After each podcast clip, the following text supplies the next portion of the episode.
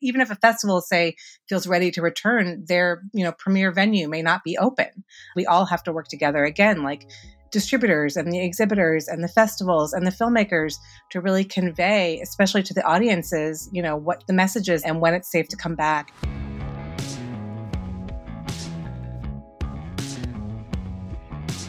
This is the Box Office Podcast. I'm Russ Fisher, the editorial director of the Box Office Studios, which provides editorial content to movie theaters. And I'm joined by Rebecca Pahle, the deputy editor of Box Office Pro, and Sean Robbins, the chief analyst at Box Office Pro. Now, we've got a couple of things we're going to cover today. First of all, I want to remind you to take our survey to give us feedback on the podcast. You can find the link to the survey in the podcast description, uh, wherever you're finding the podcast just helps us get a sense of what you want, what you don't. You probably don't want to hear me talking about Dune anymore, especially since it's now a 2021 movie. But any information you can give us via the survey would be a big help.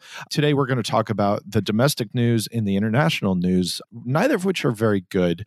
We're going to run down the November slate with Sean, and then we have a terrific interview with Lela Meadow-Connor, the executive director of the Film Festival Alliance. And uh, we're, we're going to talk with her about how COVID and everything else in 2020 has reshaped the festival circuit and kind of what that means for a whole variety of topics. The first thing we're going to hit is the fact that Studio Movie Grill this week announced that it is going into Chapter 11 bankruptcy. So, Rebecca, tell us a little bit about what that means and and where Studio Movie Grill is currently positioned and how things might change. Uh, you know, what it means, I think, is the same thing that, that we've been talking about for the entire length of this podcast.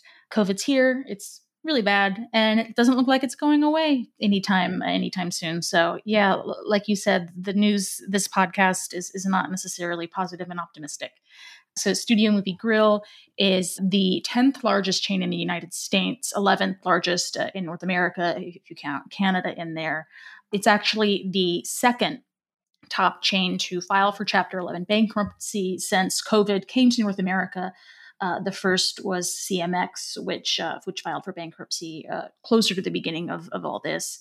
You know, it's it's the news isn't good. They're they're going to be closing an unspecified number uh, number of theaters and taking some time to kind of reevaluate their lease situation. However, the rest of their cinemas uh, will remain open. You know, the official news that came in from SMG said it's going to be business as usual there. They're still going to be screening films.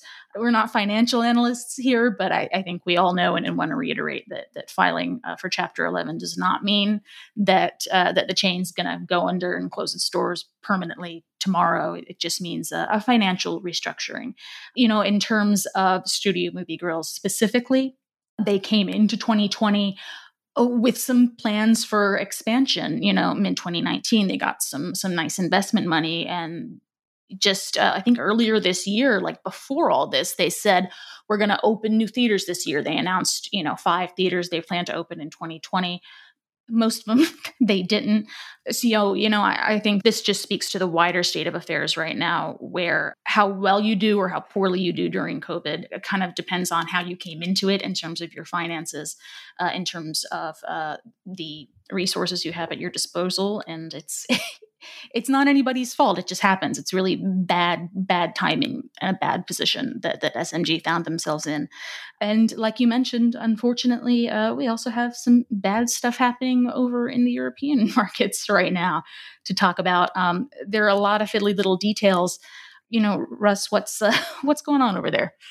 Yeah, the uh, you know to quickly run through this, uh, we don't need to go into every specific detail, but the short version is that European cinemas in quite a few regions are facing new closures as cases spike in various areas of Europe. So we're looking at Italian cinemas closing from October 26th to November 24th.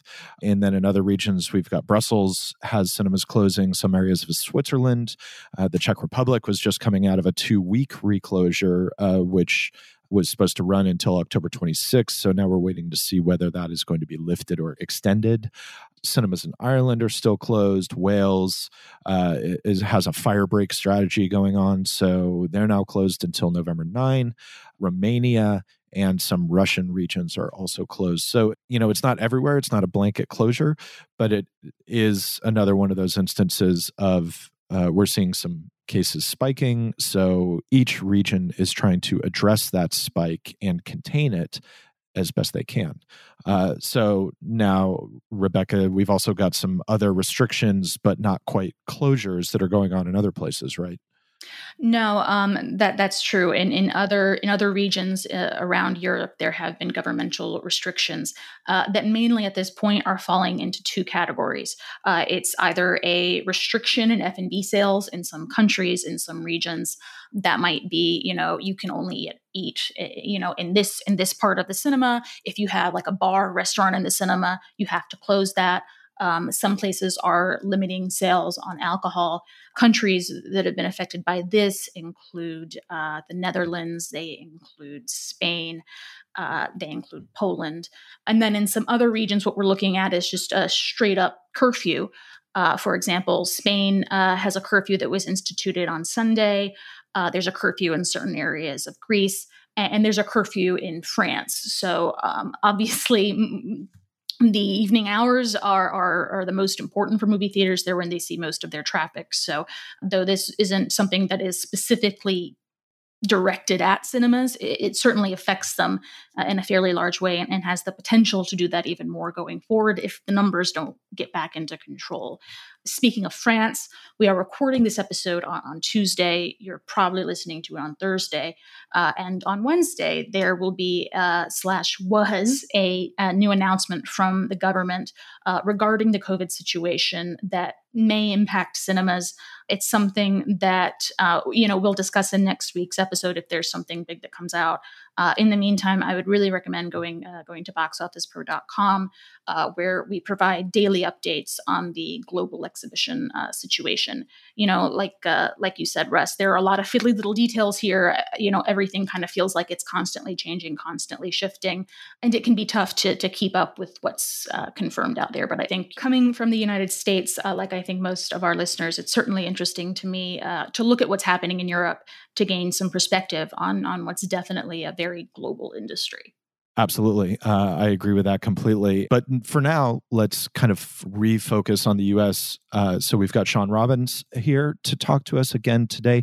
Uh, Sean, let's look at the November slate because since the last time you were on, there have been a lot of changes. I think, uh, quote unquote, there have been a lot of changes, is pretty much one of the main cinema taglines for 2020 overall. So uh, give us a look at how things have uh, how things have updated since we last talked to you. Yeah, I think at this point, like you said, we're accustomed to these shifting uh, release schedules from studios, and at this point, we're we're going into a November that we had all hoped would have Black Widow and James Bond. We've known for I guess a couple of months or a few weeks at this point. I lose track that those won't be happening, but we do still have a lot of titles. Particularly, the major one is from Universal, uh, and that would be Freaky and well, uh, Croods as well. And those are effectively the big major studio releases until December for the time being. But we also have some smaller titles. I think uh, TriStar Pictures just announced a film, The Last Vermeer, releasing close to Thanksgiving, and 20th Century Studios, once we get into December, has Free Guy. We're kind of at the point where exhibitors aren't getting the titles they hope to have. But I think it is important to highlight that a number of studios are releasing their indie titles and trying to give as much business to these theaters uh, as possible. I think kind of the elephant in the room here when you say, I mean, the, the, bulk of the major releases in November are from Universal. Obviously, they have that Windows discussion that is that is ongoing. I know we don't really like to, to hmm. speculate on how Windows are going to change and Windows are going to shake out because who knows, honestly. But but I, I definitely find it interesting that Universal is what we have in November. Right, that's a great point, and I think you know, we, and we try to stay as neutral on that as possible. And I, I think the obvious the obvious reality here is that it's, it's, it works for Universal right now because they can get these the, these movies out into theaters. Freaky, which has, I think has a lot of potential. I mean, under normal circumstances, this would have kind of a breakout little horror hit written all over it, and I still think it might on some level. Uh, I mean, they they've done uh, they did previews of Freaky. They did like a drive-in premiere of Freaky in LA yeah. a week or two ago. Went down very well. People seem to respond really well to it. So, uh, you know, hopefully they can capitalize on that a little bit. Absolutely, and you know, from from the studio's perspective, it, it's it's a case of let's put these movies out in theaters. Let's get freaky out there for that younger audience, that kind of teen to young adult audience, even though it's rated R. But and then we get Croods, which is a family movie, and there haven't been a lot of those in theaters. And if they do well in theaters, that's great.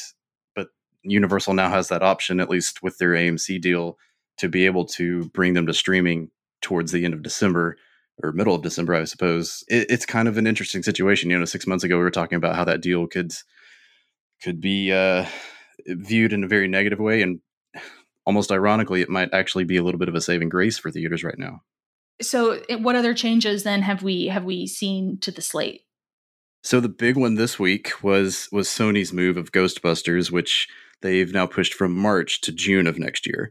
And so it's a, a three month delay, not quite as jarring of a move, I think, is the Bond six month push a few uh, weeks ago. But this this really does kind of underline the fact that you can tell studios are looking toward the end of the first quarter and big beginning of second quarter as the earliest time frame for when business can hopefully start getting back to normal and when we, when we start seeing more consistent tentpole releases on the schedule but as we know, that's you know six months ago we kind of talked about hopefully being do, doing that right now. So right. Uh, right. it comes down to a vaccine and and a lot of other things going on in the world right now.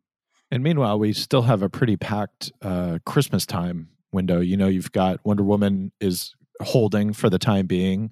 News of the World, which is also a Universal title, the other Tom Hanks movie for this year, the previous one being Greyhound, which went to Apple Plus. You know, that's slated to come out on December 25th. That just released a trailer a few days ago. So there's some confidence there, but I guess we had uh, a month ago, we had confidence about uh, the Thanksgiving uh, corridor, which is now significantly reshaped. So, what do you think we're looking at as far as December Right. That's a great point. And it's it's you know, we record this a couple of days before it airs, so who knows what could be announced by the time everyone is listening to this Thursday, but with Wonder Woman, I think that's in a way the hardest to bank on, but it is still the most important one. I think a lot of these other titles such as Death on the Nile, probably News of the World, feel a little bit more likely to release because they don't have multi hundreds of millions of dollars on the line with a franchise. And so it, it's a little bit tough to assess like what's most likely to move and what isn't but I, I, think kind of the clear answer is especially now that that first weekend in march or second weekend uh, whichever it was that ghostbusters left that now kind of leaves open a window for warner brothers to be able to push wonder woman a few months instead of another half of a year if they decide that they need to do that. That's honestly what i think everybody kind of is bracing for right now uh, as much as we all want to see it around christmas and maybe it still happens but reality is that there, there's a good chance that that's probably the most likely date that would go to. I do think it would be fitting if News of the World got some money for for movie theaters this Christmas season. Definitely, Tom Hanks uh, getting diagnosed with with COVID nineteen was a thing that brought it home for a lot of people. What feels like twenty years ago. So, hmm. uh, if he could bring it full circle and and help us out right now, I think that would be you know. Thank you, Tom Hanks. We we believe in you. We believe you can. if anyone can do it, that's a great it's point because he uh, yeah, he he was he kind of made a few comments about Greyhound and how he really wanted people to see that in theaters. So uh, hopefully this will kind of be, you know, a, a, a, like you said, bring it full circle. And we actually did have another. Uh, it was a Sony release, wasn't it? Happiest Season that is going to Hulu. It was it's a holiday release. It was going to come out in November, but it's it's Christmas-ish. Right. Yes. Yes. And then we're left with the idea that uh, I think I don't know personally. I guess I am hopeful that we'll see Wonder Woman this year, but I also kind of feel like I'm not going to fully believe we're going to see Wonder Woman this year until it's actually open. Hmm. Like on December 24th or whatever, if Warner Brothers announces that Wonder Woman is being pushed, I I guess none of us could really be exactly surprised with that. It's 2020. yeah, I would I, honestly I would hope or expect that they don't wait that long. But I'm trying to think back. I think the last time they delayed it, it was maybe five to six weeks before the planned October date. So we're kind of coming up on that window now where we should find out, I would think, probably by the middle of November. I would, yeah, I would think that certainly by mid-November, we at the latest would be where they they move it. Seems like five or six weeks out is a pretty reliable window at this point for where something massive like that is going to be moved. So hopefully we can cross that boundary.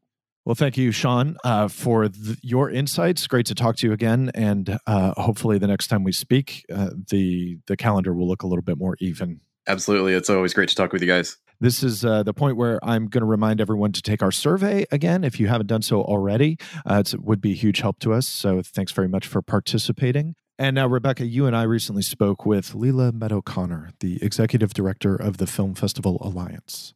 Uh, it brings to mind something that, that Sean just said a few minutes ago, actually, that the major studio releases may be hugely in flux, but we're still seeing a lot of independent, smaller releases. Uh, and the same is true with film festivals. You know, a lot of the, the major players are, are definitely in flux. Uh, but we're seeing a lot of regional film festivals uh, that are still in the works, that are still coming out, that are still promoting movies and really adapting for the COVID 19 era landscape. So it was really great to, to talk with Lela about that and specifically how the really important, crucial symbiotic relationships between regional film festivals and local community independent and art house theaters can really continue during this time. Let's kick it to our feature for this week uh, Lela Meadow-Connor, Executive Director of the Film Festival Alliance. So, Lela, in the US, all the theaters shut down in very short order in March over just a couple of weeks. Can you give us kind of a snapshot of what that period was like for you at the FFA? Like, was there a sense from the get go that this would have an impact on festivals taking place, even through the fall and winter of this year? In early March, when COVID seemed like it might have an effect on things happening in the US, we started a session of group calls. And the very first call that we had um, for both festivals that are members and festivals that were not, we invited everybody who was part of the festival community. It happened to take place the afternoon that South by canceled. And the whole call was, Are you going to South by? I'm still going. I'm still going. I'm not going. I'm not going, you know? And then literally an hour later, South by canceled. And that was sort of when everything, you know, hit the fan. So after that initial call in March, we just we started hopping on calls every week, and um, it was definitely a marathon at the beginning of this. Uh, no one had any clue that this would affect fest- fall festivals.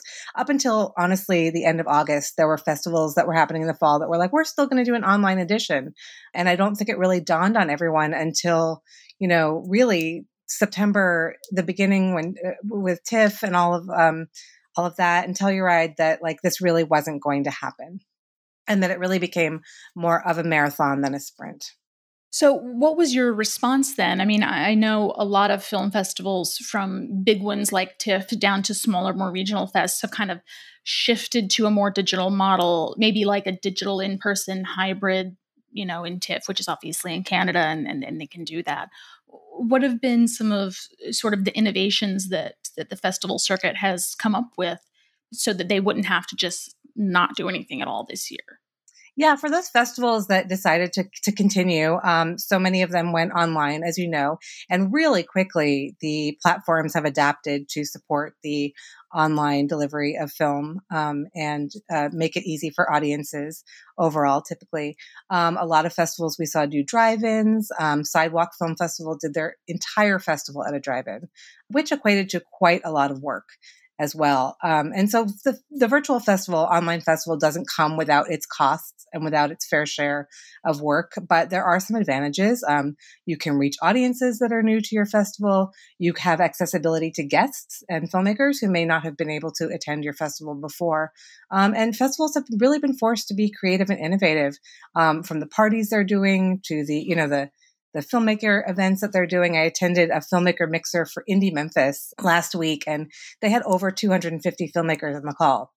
And it was really cool. It was the first time I kind of felt like, oh, I had that film festival vibe, like with all these filmmakers who were super excited to be there and be together. Um, you know, this this group of of regional film festivals who make up the bulk of FFA are scrappy, you know, creative, innovative, you know, entrepreneurs. And much like independent filmmakers, they have to reinvent every year and you have to raise the money and you have to make it happen and and it's a labor of love and um, so it's not surprising that so many of them have been so successful.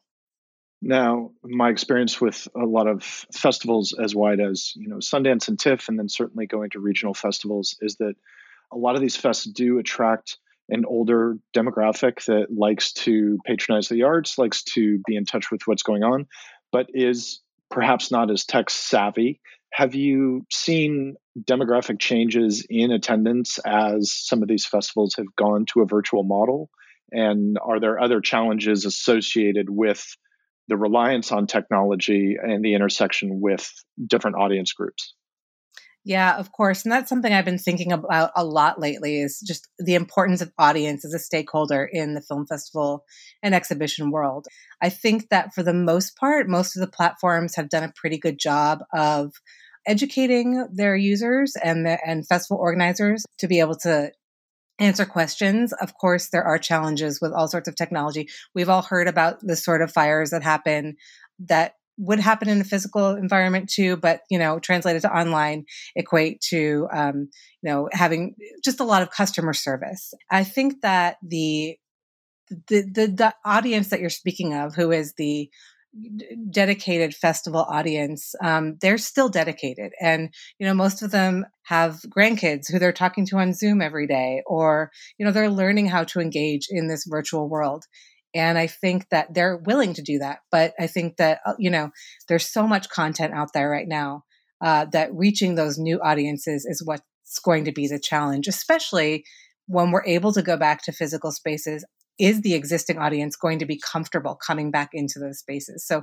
there's a lot of work that needs to be done when it comes to audience engagement and building new audiences and i think that the existing model is kind of broken and we're going to have to look at different ways to do that and collaborate with filmmakers and exhibit, uh, distributors and cinemas to do that real quick I, uh, kind of an associated question um, a huge ingredient in the recipe for festival success is the volunteers. You know, you've got people who volunteer one year after another. Some of them go on to be involved in festivals in a more official capacity. Some become filmmakers you know, how has this year's festival circuit affected the ability of someone to volunteer and what that means for them and what that means for festivals? That's a great question because there are so many volunteers who make up the core of of nearly every film festival you know from tens to thousands of volunteers. And you know how do you keep those volunteers engaged? How do you uh, you know and maybe they're seasonal workers and maybe they weren't hired this year because there wasn't a job for them.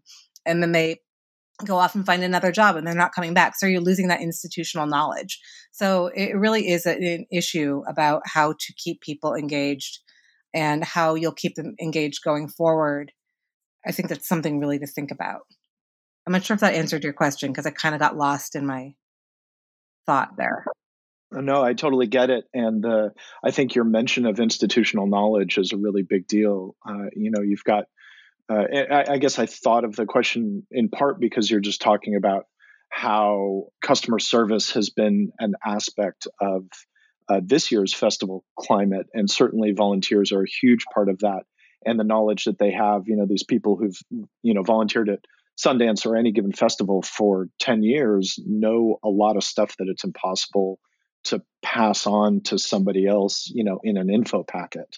And yeah, I don't have any good insights on how to adapt that volunteer model to what we're what we see now, and uh, much less how to change things going forward to make to make it uh, uh, effective as you know as the festival circuit changes in response to this year. Exactly. And how do you take somebody, you know, who's who's been picking your filmmakers up at the airport for 20 years and try to teach them how to to do customer service for online technical support? You know, it doesn't always translate. Going back to what you said, you know, I, I was interested to hear your point on, you know, it's not just festivals themselves, it's the theaters, and people might not feel comfortable going back to them, you know, for, for quite some time now festivals, especially regional festivals, I feel like they're very closely interlinked with the art house cinemas in their given community. You know, it's it's almost kind of like a, a symbiotic relationship in many ways. As a lot of these festivals move online or have online components, how can you do things in such a way that still benefits or still involves the actual theaters where you normally would be holding physical screenings? That is such a good question because all of a sudden we're all sort of living in the same universe of presenting everything virtually. You know, all these art house cinemas are forced to do to virtual screenings and festivals are doing virtual screenings and i haven't really seen any example of a partnership between like an art house and a festival um, that i can think of i'm sure there are um, organizations out there that are collaborating, but all of a sudden we're all playing in the same exact field. And what you said about about customer confidence, it's like how how do festivals, how do studios, how do other vendors, you know, is that message of here's what the theaters are doing to be safe, getting the word out, is that or should that be solely on the theaters shoulders to communicate that? Or do film festivals you know have a part in getting that that message out? Granted i don't think in the united states anyone's going to be holding any big in-person festivals anytime soon so it's it's kind of an in the future thing but you know have you have you put any thought to that in, into the future of that relationship between festivals and physical theaters and how you can maybe like i don't know support or help out a, a lot of these theaters that are really in, in a pretty big crisis point right now. Absolutely, because so many of these festivals are beholden to these venues that they, you know, if, even if a festival say feels ready to return, their you know premier venue may not be open, um, and they have to then think about all of the issues that come along with that. So, I do think it's a collaborative process. I think that we all have to work together. Again, like distributors and the exhibitors and the festivals and the filmmakers to really convey, especially to the audiences, you know, what the messages that we want to convey um, and when it's safe to come back and what feels right for everybody. I personally run a little micro cinema here in Wichita where I live, and it's 30 seat cinema. I just opened it up um, yesterday, and it's a 10, 10, people capacity, which is really nothing. Um, and I'm, you know, trying to find films to book. First of all, Wichita is not really a desirable market, but um, you know, uh, some some distributors I've heard back have said like, well, we're not booking any films theatrically because we just don't trust. You know, we don't want to contribute to anything COVID related, and uh, fine. But you know, also, where's the trust in the exhibitor to be doing doing the right thing. Yeah, what are you what are you going to do 3 months from now when you need theaters to show your films? Like Exactly. 10 people though, that sounds like I could I could gather gather together a 10 person pod and then just it was fantastic. I, I, was I was just looking like, hey, how long would it take me to drive to Wichita? Would, oh, You'll take you two and a half hours. Without wanting to go, you know, too much into the doom and gloom angle here, I'm another thing I've been really curious about overall is you know theaters and festivals are not the only things that have had to shut down because of covid. Um, we've lost a lot of time that would have been filled with production which means that you know next year uh, you know 21 22 we look at well how many movies are there going to be based on what was able to shoot this year and what was not have you had any conversations that discuss where festivals are going to be over the next couple of years due to the fact that people haven't been able to shoot movies this year.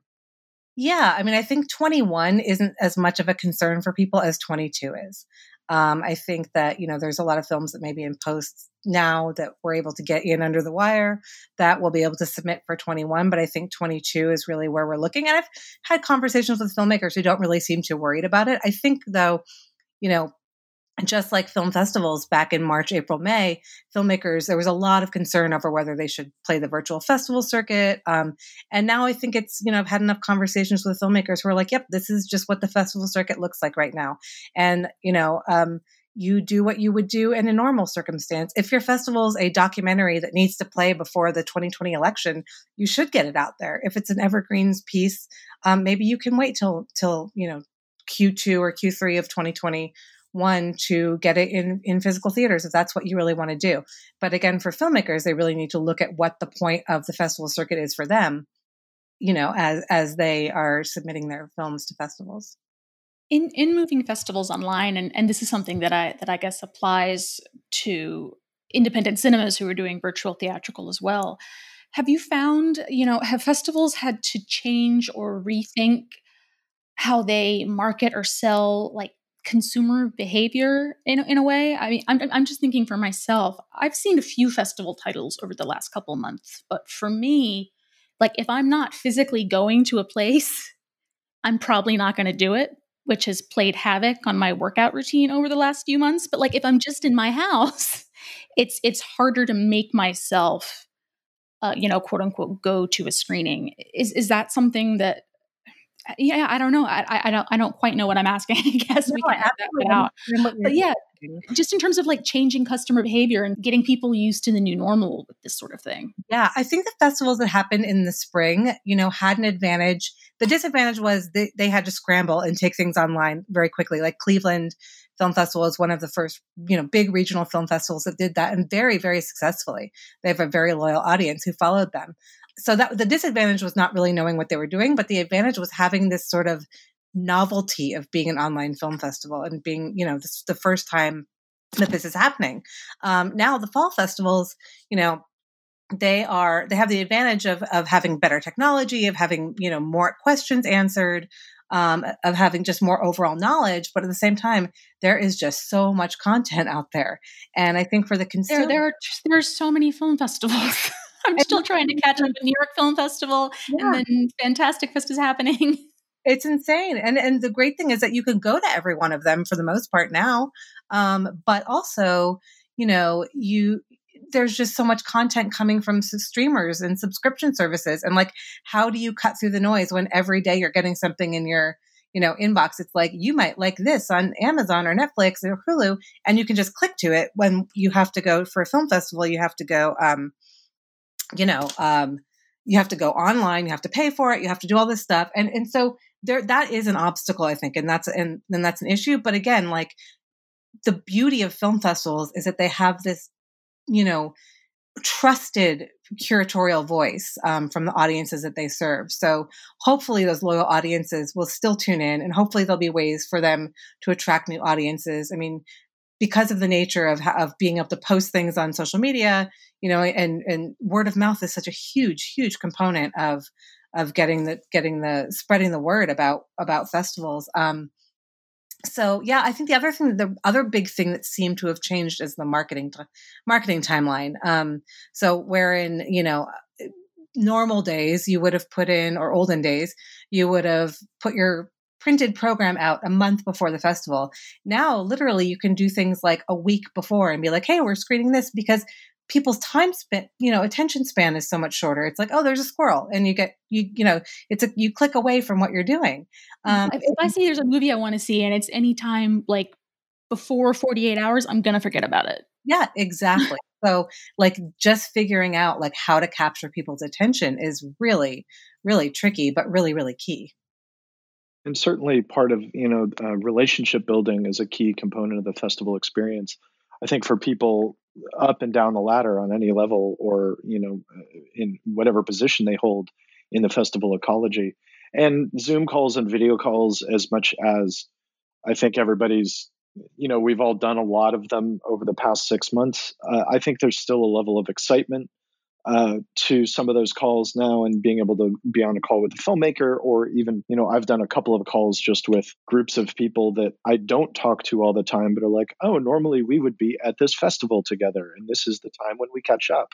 Uh, and so there have been some calls that are simply replicating that experience and there's still something valuable there and it is still the the idea of the festival that is what's pulling all of that together yeah, exactly. And then again, like I, I'm happy that like these these regional festivals have built such amazing audiences within their communities because I feel like even if, you know, the Tallgrass Film Festival is going online, they still have a whole city that is excited about the event and hasn't experienced the online version of that. So I'm I'm hopeful that, you know, audiences will continue to support these organizations that they're, you know, they're they're used to being a part of this is the first year I can go to the TCM Film Festival.